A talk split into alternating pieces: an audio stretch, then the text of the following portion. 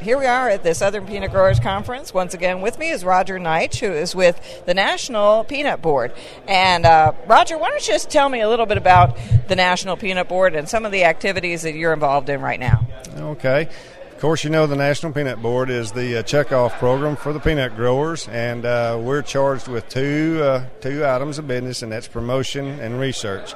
We uh, currently fund 20% of our annual budget, which is uh, the assessments collected from the growers, back into production research, which is what we use at the farms to help us be more profitable. Uh, the other 80% of our budget goes mainly into promotion of peanuts. And uh, we have an intense program of work, uh, very aggressive, that we uh, do promotion of peanuts. And uh, we also uh, do a lot of things in uh, peanut allergy research. We funded over six million dollars this uh, this far into uh, peanut allergy research. Uh, we also were very aggressive whenever it comes into a time of crisis, just like we had with the salmonella issue. So, well, I, I like the the slogan "Energy for the Good Life." Tell me about that. Well, it, uh, it's kind of self-explanatory. you know, uh, of course, the nutrition uh, aspects of peanuts kind of make that come into play, and uh, the consumers they, uh, you know, they just catch on to that. It's I think it's a really a great slogan. I think it'll really help further the uh, the sale and increase consumption of peanuts, peanut products. Well, and of course, we saw a great a rebound from uh, from the crisis that we had this year with the salmonella issue. Um, we've seen uh, peanut butter consumption increase just in the last few months, pretty substantially over last year. Tell us a little bit about that, and and about really how the National Peanut Board has helped with the communications effort to really get out, get the word out to consumers that peanuts are just as healthy and safe as ever.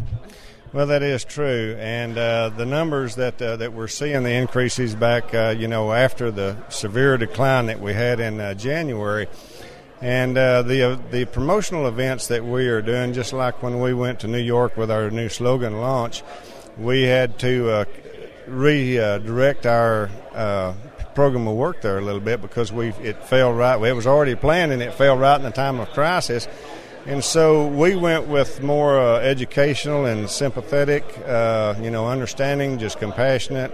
We want to just visit with the uh, the consumers, and of course, uh, New York being the media capital of the world, we got to visit and do a lot of interviews with uh, the media there, and it helped spread the word, and it helped us to help the consumers understand and know what's good to eat and what's you know what they need to be careful with. They give them a place to go to for reference, and so the National Peanut Board's uh, promotional efforts have uh, certainly been a big part. It's probably not the only part, but been a very big part of uh, turning the confidence of the consumer back around to feeling safe to eating peanuts and peanut products, and it's showing in the numbers now.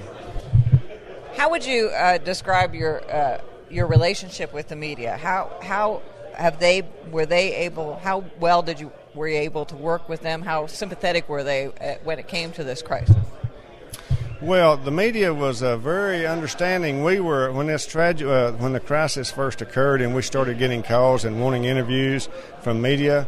Of course, we're farmers. We serve on the National Peanut Board, but we're farmers. I'm a farmer from Texas, and uh, you know we're not trained to deal with the media.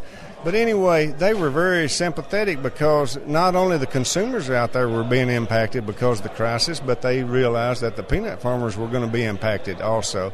So there was more compassion from the media out there, even for the peanut farmers.